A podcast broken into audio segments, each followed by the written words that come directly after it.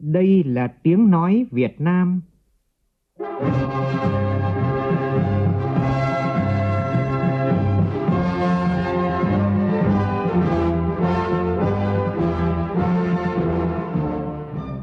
là tiếng nói Việt Nam phát thanh từ Hà Nội, thủ đô nước Cộng hòa xã hội chủ nghĩa Việt Nam.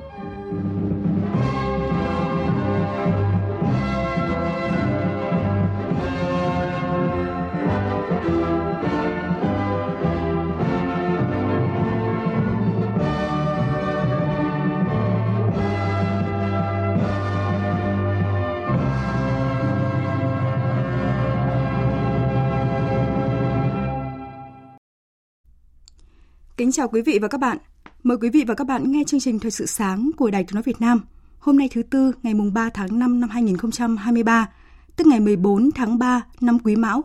Chương trình có những nội dung chính sau đây.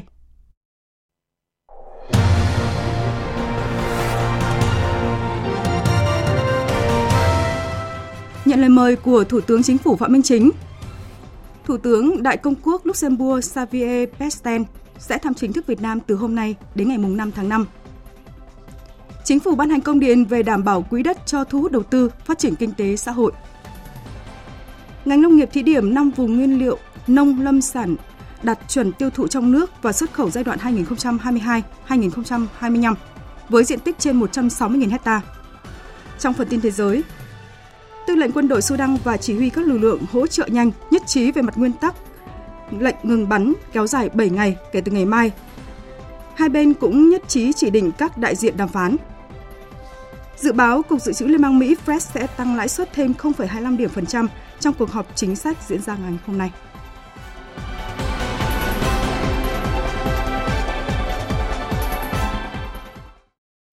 Bây giờ là tin chi tiết.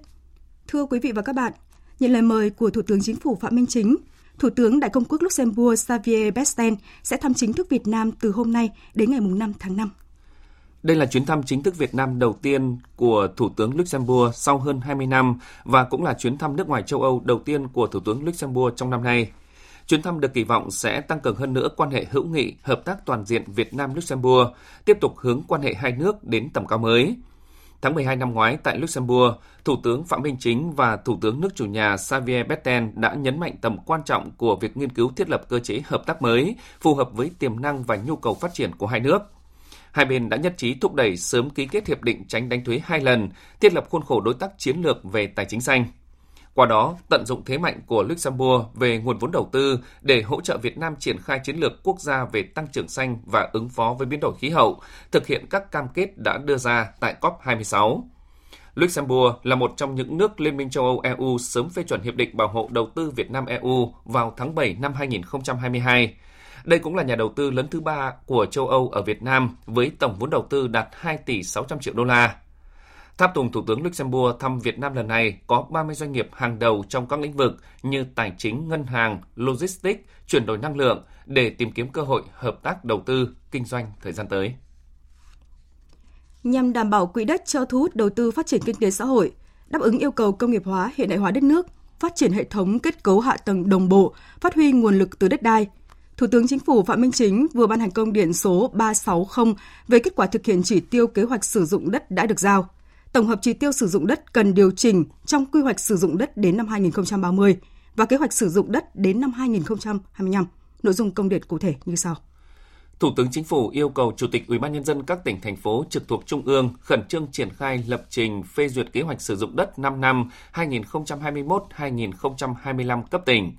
Rà soát điều chỉnh quy hoạch, kế hoạch sử dụng đất hàng năm cấp huyện để làm căn cứ giao đất, cho thuê đất, cho phép chuyển mục đích sử dụng đất đáp ứng nhu cầu phát triển kinh tế xã hội. Trên cơ sở chỉ tiêu sử dụng đất đã được Thủ tướng Chính phủ phân, rà soát, đánh giá kết quả thực hiện. Trường hợp nhu cầu sử dụng đất có phát sinh, tăng hoặc giảm so với chỉ tiêu đất được phân bổ, thì gửi Bộ Tài nguyên và Môi trường và Văn phòng Chính phủ trước ngày 20 tháng 5 tới để tổng hợp, báo cáo Thủ tướng Chính phủ. Trên cơ sở tổng hợp báo cáo nhu cầu sử dụng đất của các địa phương, Bộ Tài nguyên và Môi trường chủ trì phối hợp với các bộ ngành liên quan tổng hợp tham mưu Chính phủ, Chính Quốc hội xem xét, điều chỉnh quy hoạch sử dụng đất quốc gia thời kỳ 2021-2030, tầm nhìn đến năm 2050 và kế hoạch sử dụng đất quốc gia 5 năm 2021-2025 tại kỳ họp tháng 10 năm nay. Cộng đồng doanh nghiệp nói chung đang nỗ lực thực hiện chuyển đổi kép. Đây vừa là định hướng của chính phủ, vừa là xu thế không thể đảo ngược có tính toàn cầu. Phóng viên Thu Trang thông tin. Trong bối cảnh mọi thành phần kinh tế đang nỗ lực chuyển đổi số, việc chính phủ phê duyệt chiến lược quốc gia về tăng trưởng xanh được coi là mục tiêu trọng điểm thứ hai phải thực hiện đồng thời. Cộng đồng doanh nghiệp gọi đó là mục tiêu chuyển đổi kép. Ở tầm vĩ mô, đây là định hướng phát triển bền vững kinh tế Việt Nam với nhiều chiến lược hành động ngắn hạn, trung hạn và dài hạn. Các cấp bộ ngành đều đã và đang có những chiến lược hành động vì mục tiêu chung này.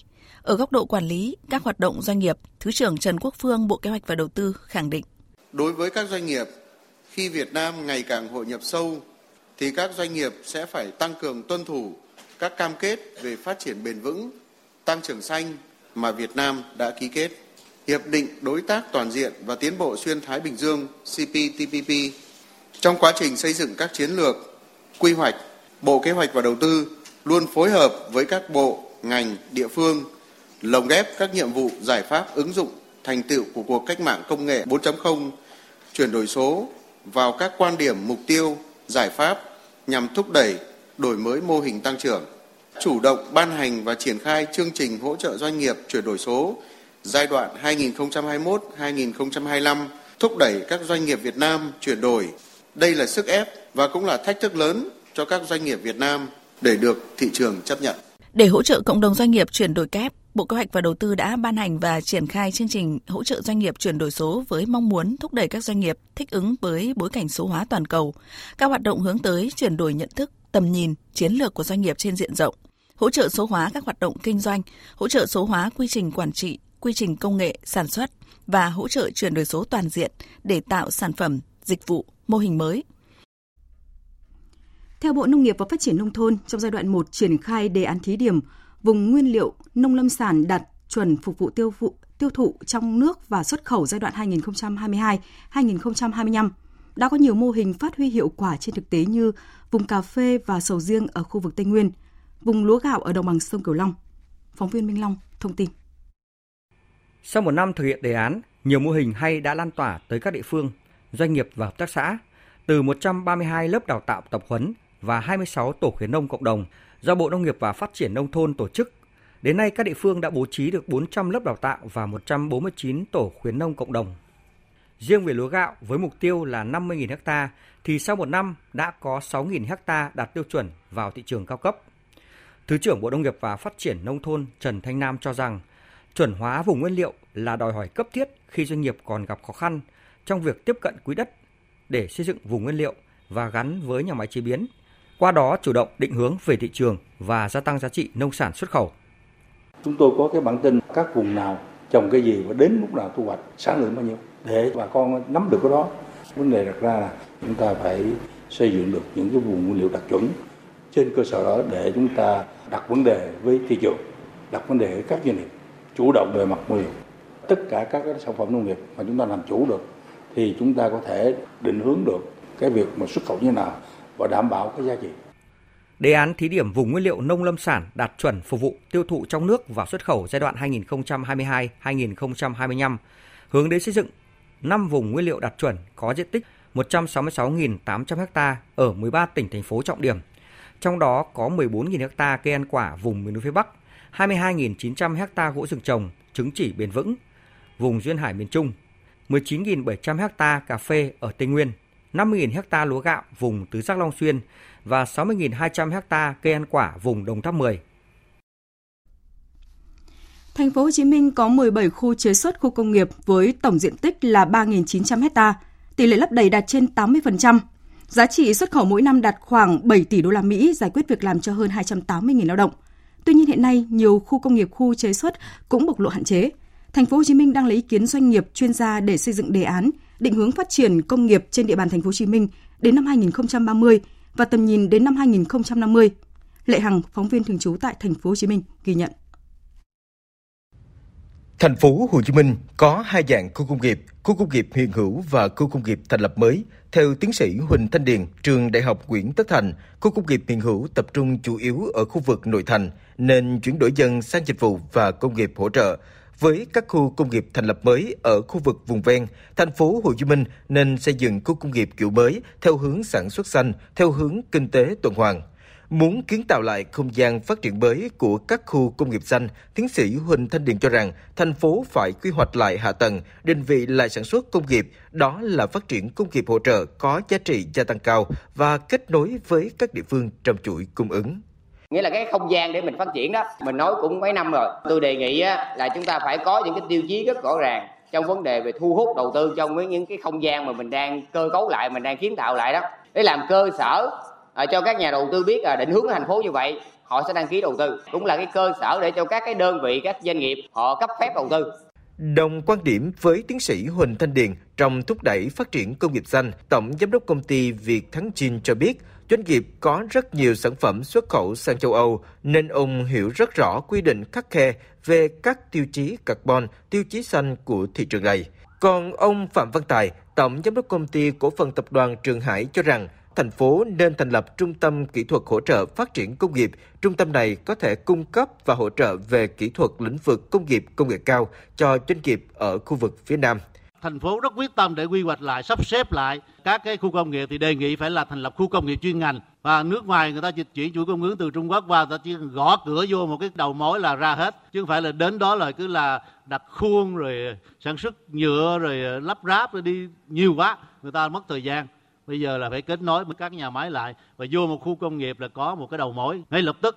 Thành phố đang xây dựng chính sách để thực hiện đề án chuyển đổi các khu công nghiệp, khu chế xuất giai đoạn 2023-2024, gồm các khu công nghiệp Tân Thuận, Tân Bình, Cát Lái, Hiệp Phước và Bình Chiểu. Từ đó, thành phố sẽ rút kinh nghiệm, nhân rộng mô hình, lộ trình, giải pháp chuyển đổi các khu công nghiệp cũ còn lại. Thành phố tái cơ cấu các khu công nghiệp cũ theo hướng công nghệ cao, công nghiệp xanh.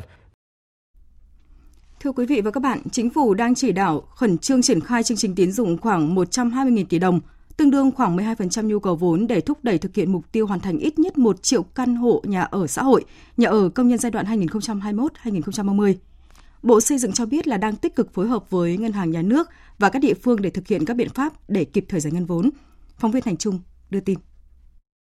Hiện nay, nhiều doanh nghiệp đang rất trông chờ vào gói tín dụng 120.000 tỷ đồng để phát triển nhà ở xã hội và nhà ở công nhân được nhanh chóng triển khai. Vấn đề đặt ra là cần có những quy định cụ thể về những nhóm được tiếp cận nguồn vốn này. Thực hiện nhiệm vụ được giao trên cơ sở quy định của pháp luật về nhà ở, Bộ Xây dựng đã có hướng dẫn đối tượng vay gồm hai nhóm. Nhóm thứ nhất là cá nhân. Đối với trường hợp mua nhà ở xã hội, nhà ở công nhân thì đối tượng vay gồm người có công với cách mạng, người thu nhập thấp, hộ nghèo, cận nghèo tại khu vực đô thị, người lao động đang làm việc tại doanh nghiệp trong và ngoài khu công nghiệp. Nhóm thứ hai là chủ đầu tư dự án nhà ở xã hội, dự án nhà ở công nhân, dự án cải tạo xây dựng lại chung cư theo quy định về nhà ở.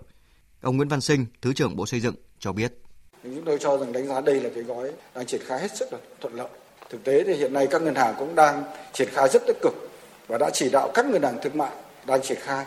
Để về nội dung liên quan đến cái danh mục các dự án nhà xã hội được vay thì Bộ Xây dựng đã báo cáo Thủ tướng và xin phép là cho ủy quyền cái việc công bố danh mục các dự án nhà ở xã hội để cho Ủy ban Nhân dân tỉnh, và trên cơ sở Ủy ban Nhân dân tỉnh công bố thì ngân hàng sẽ căn cứ vào đó để thực hiện giải ngân đảm bảo được đúng yêu cầu.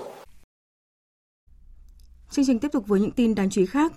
Ông Đinh Việt Thắng, Cục trưởng Cục Hàng không Việt Nam vừa ký công văn gửi Cảng vụ Hàng không miền Bắc, miền Trung, miền Nam, Tổng công ty Cảng Hàng không Việt Nam, Tổng công ty Quản lý bay Việt Nam, các hãng hàng không yêu cầu triển khai quy định định danh và xác thực điện tử lĩnh vực hàng không, gọi tắt là VNEID. Vì vậy, để đảm bảo xác thực tính chính xác khi công dân sử dụng tài khoản định danh điện tử mức độ 2 trong các hoạt động, giao dịch điện tử thay thế giấy tờ, tài liệu đã được tích hợp vào tài khoản định danh điện tử trên ứng dụng VNEID, Bộ Công an đã có văn bản thông báo đã thực hiện cập nhật tính năng này, đồng thời hướng dẫn kiểm tra thông tin, giấy tờ tích hợp trên ứng dụng khi thực hiện thủ tục hành chính. Theo thông tin từ Cục Cảnh sát Giao thông, trong ngày hôm qua, ngày thứ Tư của kỳ nghỉ lễ 30 tháng 4, mùng 1 tháng 5, toàn quốc xảy ra 21 vụ tai nạn giao thông đường bộ, làm 14 người tử vong, bị thương 17 người. so với ngày lễ cùng kỳ năm ngoái giảm 4 vụ, giảm 1 người tử vong và giảm 1 người bị thương. Đường sắt và đường thủy không xảy ra tai nạn. Phóng viên Hồng Phương, thường trú đồng bằng sông Cửu Long thông tin, lễ hội bánh dân gian Nam Bộ lần thứ 10 năm 2023 chính thức bế mạc tối qua, khép lại 5 ngày diễn ra với nhiều hoạt động hấp dẫn, tôn vinh văn hóa ẩm thực và nghệ thuật đơn ca tài tử, các giá trị văn hóa dân gian Nam Bộ. Sau 10 lần tổ chức, lễ hội bánh dân gian Nam Bộ đã trở thành sự kiện du lịch quan trọng nhằm bảo tồn và phát huy giá trị văn hóa ẩm thực Việt Nam nói chung và giá trị dân gian Nam Bộ nói riêng. Tại Bảo tàng Phụ nữ Việt Nam đang diễn ra triển lãm ảnh Nơi tôi đến, kể về câu chuyện mưu sinh của những người phụ nữ đang cố gắng bám trụ trên đất thủ đô, và triển lãm nghệ thuật ánh sáng Bước qua một khúc đường ca do Đại sứ quán Australia tổ chức và được mở cửa miễn phí. Phóng viên Thủy Tiên phản ánh. Triển lãm Nơi tôi đến do Bảo tàng Phụ nữ Việt Nam thực hiện, nghiên cứu với nhóm nữ lao động di cư tại địa bàn Hà Nội. Để thực hiện triển lãm, nhóm nội dung đã gặp gỡ, phỏng vấn 20 nữ lao động di cư từ 16 đến 34 tuổi với đa dạng ngành nghề, từ phục vụ bàn, cắt tóc gội đầu, bán hàng thuê, đầu bếp, thu mua đồng nát hay người bán hàng rong, vân vân. Nơi tôi đến đưa ra cái nhìn toàn diện về hành trình tha hương của những người phụ nữ đang cố gắng bám trụ trên đất thủ đô và tha thiết tìm giải pháp nhằm nâng cao chất lượng sống, cơ hội bình đẳng cho họ. Đồng cảm với hoàn cảnh của những nhân vật trong triển lãm, một số người dân cho biết. Tôi cũng rất là xúc động trước những cái câu chuyện mà các bạn gần tất cả đây là đều là những người lao động ở các độ tuổi khác nhau, đến từ các vùng miền khác nhau và họ đang mưu sinh ở thủ đô của chúng ta. Mỗi một bức hình, mỗi một câu chuyện được chia sẻ thì mình đều có những cái cảm xúc và mình cũng có đồng cảm hơn, hiểu được những cái nỗi vất vả cũng như cái tâm tư của những người lao động. Em thấy cuộc triển lãm này khá là ý nghĩa bởi vì em có thể biết được nhiều hơn về những con người đang mưu sinh ở bên ngoài. Không chỉ có những góc nhìn cộng cảm với phận đời của những nữ lao động tự do thông qua triển lãm Nơi tôi đến, công chúng thủ đô còn có cơ hội tìm hiểu câu chuyện văn hóa và lịch sử của đất nước Australia thông qua triển lãm Bước qua một khúc đường ca cũng đang diễn ra tại Bảo tàng Phụ nữ Việt Nam. Với không gian nghệ thuật ấn tượng, ứng dụng công nghệ chiếu sáng hiện đại, triển lãm mang đến trải nghiệm đa giác quan cho khách tham quan. Những không gian triển lãm độc đáo này mở cửa tự do đến hết dịp nghỉ lễ. Trong đó triển lãm Bước qua một khúc đường ca sẽ giới thiệu đến công chúng tham quan đến hết ngày 21 tháng 5 tại Bảo tàng Phụ nữ Việt Nam, Hà Nội.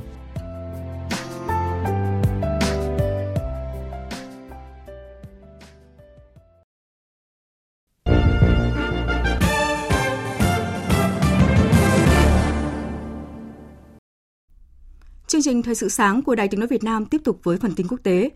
Mở đầu phần tin là diễn biến mới nhất tại Sudan. Tổng tư lệnh quân đội Sudan, tướng Al-Burhan và người đứng đầu các lực lượng hỗ trợ nhanh Dagalo đã nhất trí về mặt nguyên tắc ngừng bắn trong vòng 7 ngày, bắt đầu từ ngày 4 tháng 5. Đây là thỏa thuận mới nhất trong hàng loạt lệnh ngừng bắn vốn bị cả hai bên vi phạm trước đó. Theo thông tin từ Tổng thống Nam Sudan Salva Kiir, một trong những nước đứng ra làm trung gian cho hòa đàm ở Sudan, thỏa thuận ngừng bắn có vai trò quan trọng ở Sudan hiện nay. Và về lâu dài, các bên xung đột nên cử đại diện để tham gia đàm phán nhằm mang lại hòa bình lâu dài cho quốc gia châu Phi này. Trong một diễn biến liên quan, Ngoại trưởng Ai Cập Sameh Shoukry hôm qua đã có cuộc điện đàm với đại diện cấp cao phụ trách chính sách an ninh và đối ngoại của Liên minh châu Âu EU Josep Borrell, thảo luận về các biện pháp nhằm chấm dứt cuộc khủng hoảng tại Sudan. Hai bên đã nhất trí duy trì liên lạc thường xuyên để tìm kiếm các giải pháp cho cuộc khủng hoảng hiện nay ở Sudan. Theo Bộ Ngoại giao Ai Cập đã hỗ trợ sơ tán hơn 14.000 người Sudan và hơn 2.000 công dân từ 50 nước và 6 tổ chức quốc tế trong thời gian từ ngày 21 đến ngày 27 tháng 4. Theo số liệu cập nhật mới nhất của Bộ Ngoại giao Ai Cập, đến nay gần 7.000 công dân nước này đã được sơ tán thành công khỏi Sudan.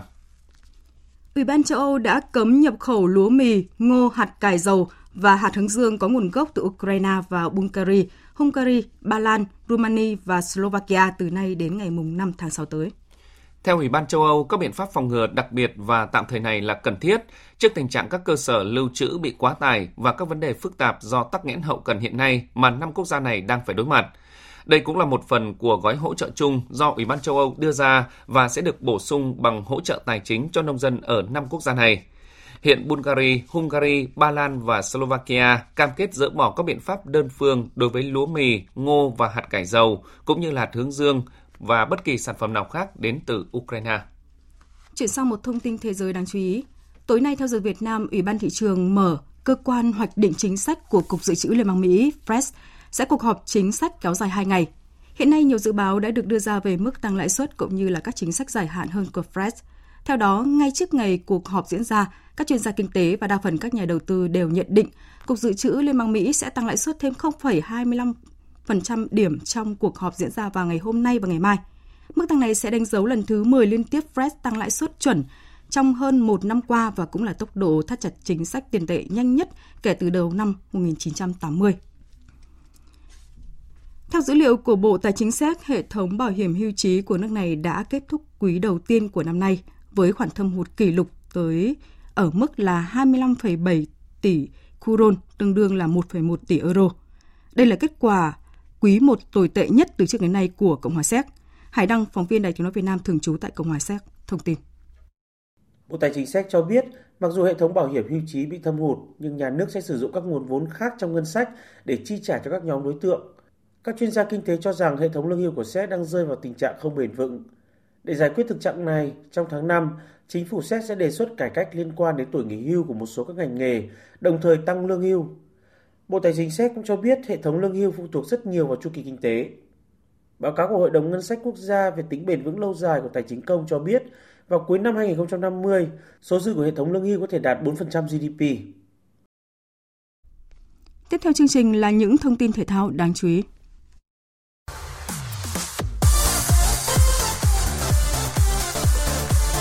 Đường đến SEA Games 32. Đường đến SEA Games 32. Thưa quý vị, sáng nay diễn ra lễ thượng cờ SEA Games 32 tại khuôn viên khu thể thao Morodok Techno ở thủ đô Phnom Penh, Campuchia. Mỗi đoạn dự lễ thượng cờ sẽ có 32 thành viên, tương ứng với số năm của kỳ SEA Games lần này. Trong một diễn biến thể thao đáng chú ý, chiều qua đội tuyển cờ ốc mang về huy chương vàng đầu tiên cho đoàn thể thao Việt Nam tại SEA Games 32. Sau khi thắng đội Philippines vào chiều qua, Phương Thảo và Hồng Ân sẽ so tài với đội Lào vào ngày 6 tháng 5, nhưng trận đấu này chỉ mang tính thủ tục. Đây là SEA Games đầu tiên mà em tham dự. Mặc dù là em là vận động viên cờ vua, nhưng SEA Games lần này là lại chơi với lại thể thức là cờ Khmer, cờ ốc ạ. Cũng khá là mới mẻ. Cũng đã rất là cố gắng và cũng một phần may mắn nên là đã được tấm huy chương vàng. Em với lại cả Thảo rất là vui mừng. Em cũng rất là vui mừng và rất vinh dự và tự hào khi giành được tấm huy chương vàng đầu tiên. Đây cũng là tấm huy chương vàng SEA Games đầu tiên của em. Sau khi giành huy chương vàng sớm trước một vòng đấu, Phương Thảo và Hồng Ân được Liên đoàn cờ Việt Nam thưởng nóng $2.000, tức là gần 47 triệu đồng. Dự kiến ngày trao huy chương chính thức mùng 6 tháng 5, đại diện đoàn thể thao Việt Nam và nhà tài trợ sẽ có mặt trao thưởng cho cặp kỳ thủ này. Vào 16 giờ chiều nay sẽ diễn ra trận đấu giữa U22 Việt Nam và U22 Singapore trên sân vận động Prin. Trong ngày hôm qua, thầy trò của huấn luyện viên Philippe Chuzier ra sân tập muộn hơn 30 phút so với kế hoạch ban đầu. Đây là buổi tập quan trọng nhằm chỉnh sửa lại chiến thuật và lên phương án nhân sự cho trận đấu với U22 Singapore. Phóng viên Thành Lương thông tin. Trả lời truyền thông trước buổi tập, tiền đạo Quốc Việt, tác giả bàn thắng ấn định tỷ số 2-0 cho U22 Việt Nam trước đối thủ Lào ở lượt trận đầu tiên tại bảng B cho biết. Singapore là đội bóng đá về thiên về phòng ngự phản công và họ có nhiều cầu thủ cao to nên là rất là gây ra khó chịu rất nhiều.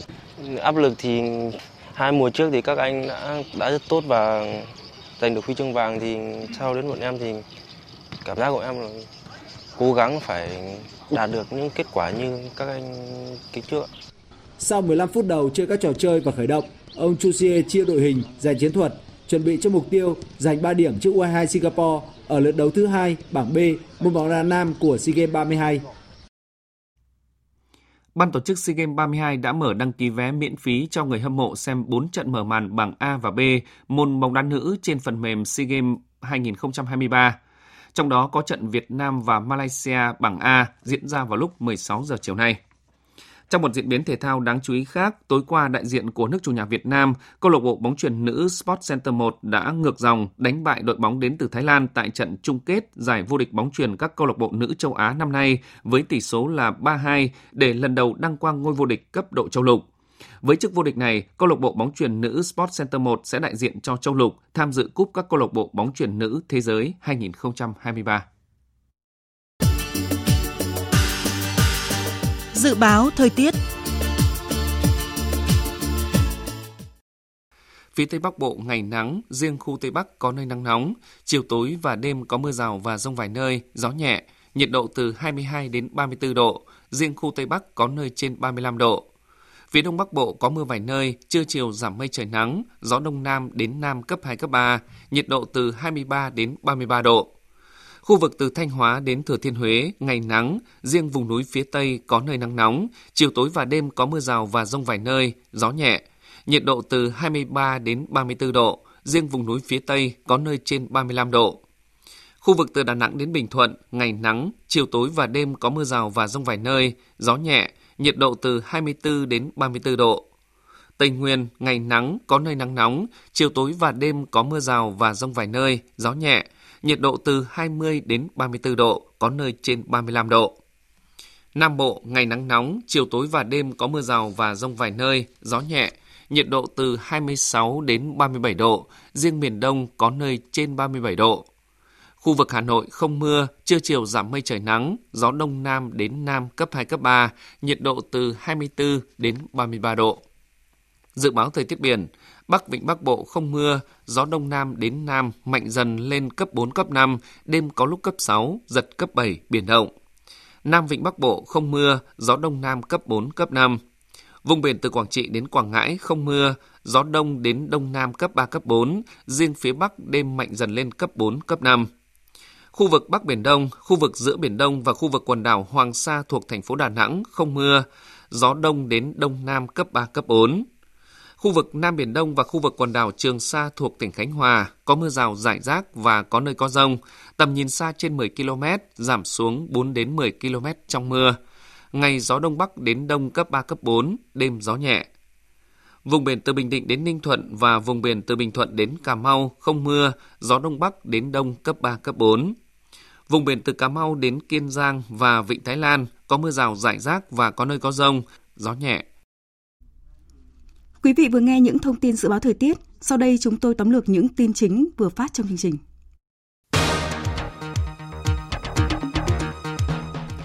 Nhận lời mời của Thủ tướng Chính phủ Phạm Minh Chính, Thủ tướng Đại Công quốc Luxembourg Xavier Bettel sẽ thăm chính thức Việt Nam từ hôm nay đến ngày 5 tháng 5. Chuyến thăm được kỳ vọng sẽ tăng cường hơn nữa quan hệ hữu nghị hợp tác toàn diện Việt Nam-Luxembourg, tiếp tục hướng quan hệ hai nước lên tầm cao mới. Luxembourg là một trong những nước Liên minh châu Âu sớm phê chuẩn Hiệp định Bảo hộ Đầu tư Việt Nam-EU vào tháng 7 năm ngoái. Đây cũng là nhà đầu tư lớn thứ 3 của châu Âu ở Việt Nam với tổng vốn đầu tư đạt 2 tỷ 600 triệu đô la Mỹ. Sau một năm thực hiện đề án thí điểm vùng nguyên liệu nông lâm sản đạt tiêu chuẩn phục vụ tiêu chuẩn trong nước và xuất khẩu giai đoạn 2022-2025, riêng về lúa gạo với mục tiêu 50.000 hectare thì sau một năm đã có 6.000 hectare đạt tiêu chuẩn vào thị trường cao cấp. Tư lệnh quân đội Sudan và chỉ huy các lực lượng hỗ trợ nhanh đã nhất trí về mặt nguyên tắc lệnh ngừng bắn kéo dài 7 ngày từ ngày mai mùng 4 tháng 5. Lệnh ngừng bắn kéo dài hơn cho thấy tầm quan trọng của việc chỉ định các đại diện hòa đàm, trong khi hai bên đã nhất trí chỉ định các đại diện đàm phán, cho thấy tín hiệu tích cực góp phần tìm kiếm giải pháp cho các cuộc xung đột giao tranh tại Sudan.